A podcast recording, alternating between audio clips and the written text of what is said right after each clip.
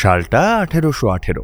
মধ্য ভারতের মালওয়ায় ঘুরতে ঘুরতে বম্বে মিলিটারি স্ট্যাবলিশমেন্টের ক্যাপ্টেন এফ ডেঞ্জারফিল্ড আবিষ্কার করেন গোয়ালিয়র রাজ্যের অন্তর্গত একটি গুহা, যা পরে লোকমুখে বাঘ গুহা নামে পরিচিত হয়।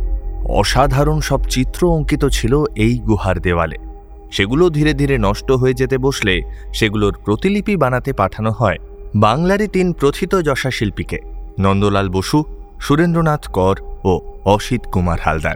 সে কাহিনী যদিও কোনো রোমাঞ্চ কাহিনীর থেকে কম কিছু নয়। এই পর্বে গল্প হবে এই শিল্পীত্রয়কে নিয়ে। আজ আমরা পড়ব খড়ি প্রকাশনী থেকে প্রকাশিত, লেখক প্রসেনজিৎ দাশগুপ্ত রচিত, প্রত্নতথ্য বই থেকে নেওয়া, বাঘ গুহায় শিল্পীত্রয় গল্পটি। লেখক প্রসেনজিৎ দাশগুপ্ত হাওড়া দেওয়ানি আদালতের আইন ব্যবসায়ী। লেখক, প্রত্নতত্ত্ব, শিল্পকলা, গোয়েন্দা, থ্রিলার, ভৌতিক সাহিত্য, বিদেশি ছায়াছবির বিশেষ অনুরাগী। সম্প্রতি লেখক পশ্চিমবঙ্গ বাংলা একাডেমি কর্তৃক সম্মানিত হয়েছেন তাঁর রচিত শিল্পকলা বিষয়ক গ্রন্থের জন্য। আপনি শুনছেন ক্লক টাওয়ার, পৃথিবীর বিভিন্ন দেশের বিভিন্ন সময়ের বিভিন্ন মানুষের গল্প নিয়ে আসি আমরা প্রত্যেক সপ্তাহে। মানে গল্প হলেও সত্যি।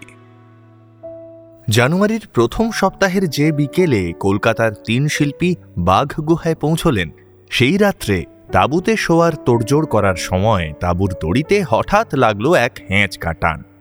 তার কয়েক মুহূর্তের মধ্যেই লোকজনের হল্লা, কুকুরের ঘেউ ঘেউ আর অদূরে ভিলদের গ্রামে ক্যানেস্তারা পেটানোর শব্দে তুমুল হট্টগোল শুরু হয়ে গেল।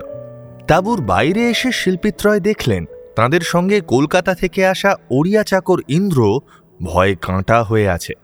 সে মেসোপটেমিয়ায় যুদ্ধ করে এসেছে ইন্ডিয়ান আর্মির সেপাই হয়ে। কিন্তু চোখের সামনে একটি কেঁদো বাঘকে সদর্পে চলে যেতে দেখে তার সব সাহস উবে গিয়েছে। শিল্পী অসিত কুমার হালদারও কম ভয় কিছু পাননি। সে রাত্রে তো বটেই যতদিন তারা বাঘ গুহায় ছিলেন, এক রাতেও তিনি মাঝের বিছানায় ছাড়া ঘুমননি। দুই পাশের দুটি বিছানায় শুতেন নন্দলাল বসু ও সুরেন্দ্রনাথ কর। অবশ্য কয়েকদিন পর থেকেই রাতে বাঘের ডাক বা আসা যাওয়ার শব্দ শোনার কিংবা সকালে তাঁবুর কাছে বাঘের পায়ের ছাপ দেখার ব্যাপারটা তাদের সয়ে গিয়েছিল।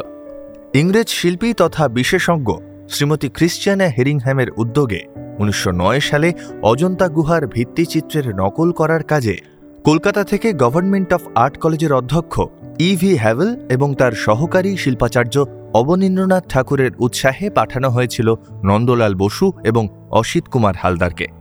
কয়েকদিন পরে সেই দলে যোগ দেন কে ভেঙ্কটাপ্পা এবং সমরেন্দর গুপ্ত। পরের বছর, অর্থাৎ উনিশশো দশ এগারোর শীতে, শ্রীমতী বেরিংহ্যাম আবার এসেছিলেন অজন্তায়।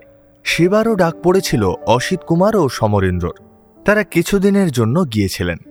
বোধহয় অজন্তার এই অভিজ্ঞতার কারণেই অসিত কুমারের নাম বিবেচনা করে গোয়ালিয়র স্টেটের তরফে তাকে ডেকে পাঠানো হয় বাঘ গুহায়, তখন উনিশশো সতেরো সাল।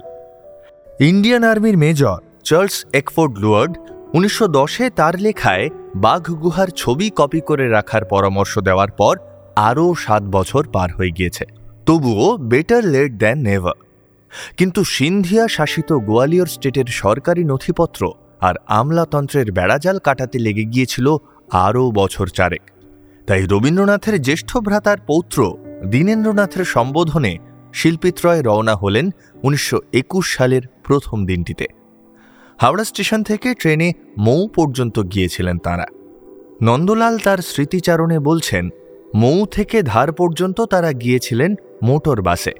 অথচ অসিত কুমারের বাগগুহা ও রামগড় বইটির বিবরণ মোতাবেক তারা খণ্ডোয়া স্টেশনে নেমে ন্যারো গেজের ছোট ট্রেনে গিয়েছিলেন মৌ। সেখান থেকে মোটরে ধার হয়ে সর্দারপুর পর্যন্ত। তারপর গরুর গাড়িতে বাঘ গুহা পৌঁছাতে চার দিন লেগে গিয়েছিল তাঁদের। ভিত্তিচিত্রের নকল নেওয়ার কাজ তদারক করার দায়িত্বে ছিল গোয়ালিয়র স্টেটের প্রত্নতত্ত্ব বিভাগের কর্তা এম বি গার্দের ওপর। আমাদের শিল্পীরা তাকে বলতেন গার্দে সাহেব। তার সহকারী হিসেবে কাজ করতেন এক মারাঠি ওভারসিয়ার। বাংলার শিল্পীরা প্রথম যে দেওয়ালের ছবির ট্রেসিং শুরু করেন, তার অবস্থা তখন যার পর নাই খারাপ। ছবি একেবারে আবছা হয়ে এসেছে। জল দিয়ে ভেজাতে ছবি কিছুটা ফুটে উঠল। কিন্তু তার উপর ট্রেসিং পেপার রাখলে আর কিছুই দেখা যায় না। তাই স্পঞ্জের টুকরো জলে ভিজিয়ে ছবির ওপর বলিয়ে ট্রেসিং পেপার চাপিয়ে একটু করে ট্রেসিং করেন, আবার কাগজ একটু করে তুলে ছবি দেখে আবার চাপ দিয়ে এঁকে নেন সদ্য দেখা কয়েকটি রেখা। এই পদ্ধতি নন্দলালের মস্তিষ্ক প্রসূত বলেই জানা যায় তার স্মৃতিচারণ থেকে। তিনি নাকি জাপানি শিল্পী কাম্পো আরাইকে দেখে এই কায়দা শিখেছিলেন। প্রাতঃকালীন চা পানের পরই তারা গুহায় চলে যেতেন। দুপুরে ইন্দ্র খাবার দিয়ে যেত সেখানে। দিনের আলো থাকা পর্যন্ত কাজ করতেন সেখানে। গোয়ালিয়ার আমলা গার্দে চাইতেন তারা সরকারি কাজের সময় মেনে দশটা থেকে চারটে পর্যন্ত কাজ করুন। তাহলে বেশি সময় নিয়ে কাজ করা যাবে। কারণ ট্রাভেলিং অ্যালাউন্স আর হল্টিং ছাড়াও শিল্পীদের মাসে দুশো টাকা করে বেতন বরাদ্দ হয়েছিল। বোধহয় গার্দে সাহেবের ক্ষেত্রেও ছিল ওই ধরনেরই ব্যবস্থা। যত সময়, তত আয়। গার্দে বুঝতে পারেননি যে বাঙালি ছবি আঁকিয়েরা ছিল শিল্পের প্রতি উৎসর্গিত প্রাণ। তাঁরা তাড়াহুড়ো করছিলেন একটাই কারণে। সেটি হল বাঘ গুহার নকল করা ছবির একটি কপি শান্তিনিকেতনের কলা ভবনের জন্য নিয়ে আসার কথা হয়েছিল প্রথমেই। নন্দলালরা ভেবেছিলেন, সেই কপি তারা এখান থেকেই বানিয়ে নিয়ে যাবেন। তাই এই তৎপরতা। অথচ গার্দি তাদের কিছুতেই অতিরিক্ত ট্রেসিং করতে দেবেন না। তার বক্তব্য কয়েকদিনের মধ্যেই গোয়ালিয়র থেকে অনুমতি এসে যাবে। তারপরেই আরও একটি প্রতিলিপি নিজেদের জন্য বানাতে পারবেন শিল্পীরা। দিনভর ছবি আঁকতেন শিল্পীরা।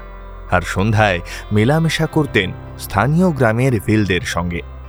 কলকাতা থেকে ওষুধ আনিয়ে তাদের মধ্যে প্রয়োজন বুঝে বিতরণ করতেন বিনামূল্যে।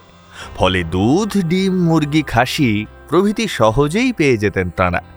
স্টেটের কর্মচারীকে দিয়ে এসব কিনিয়ে আনতে গেলে দ্বিগুণ খরচ লেগে যেত। ভিলদের সঙ্গে মেলামেশা ভালো চোখে দেখতেন না গার্দে তাতে বয়েই গেল শিল্পীদের। শেষে এমন হলো যে ভিলদের একদিন নেমন্তন্ন করে খাওয়ালেন তাঁরা। ভিলরাও তাদের বিভিন্ন উৎসবে শিল্পীদের ডাকতেন, এমনকি একটি বিয়েতে নন্দলাল পৌরোহিত্য পর্যন্ত করেছিলেন। শিল্পীরা যখন অধীর আগ্রহে অপেক্ষা করছেন, গোয়ালিয়র থেকে অনুমতি আসবার, তখন শুনলেন গার্দে সাহেব কদিনের জন্য অন্য কোথাও যাবেন।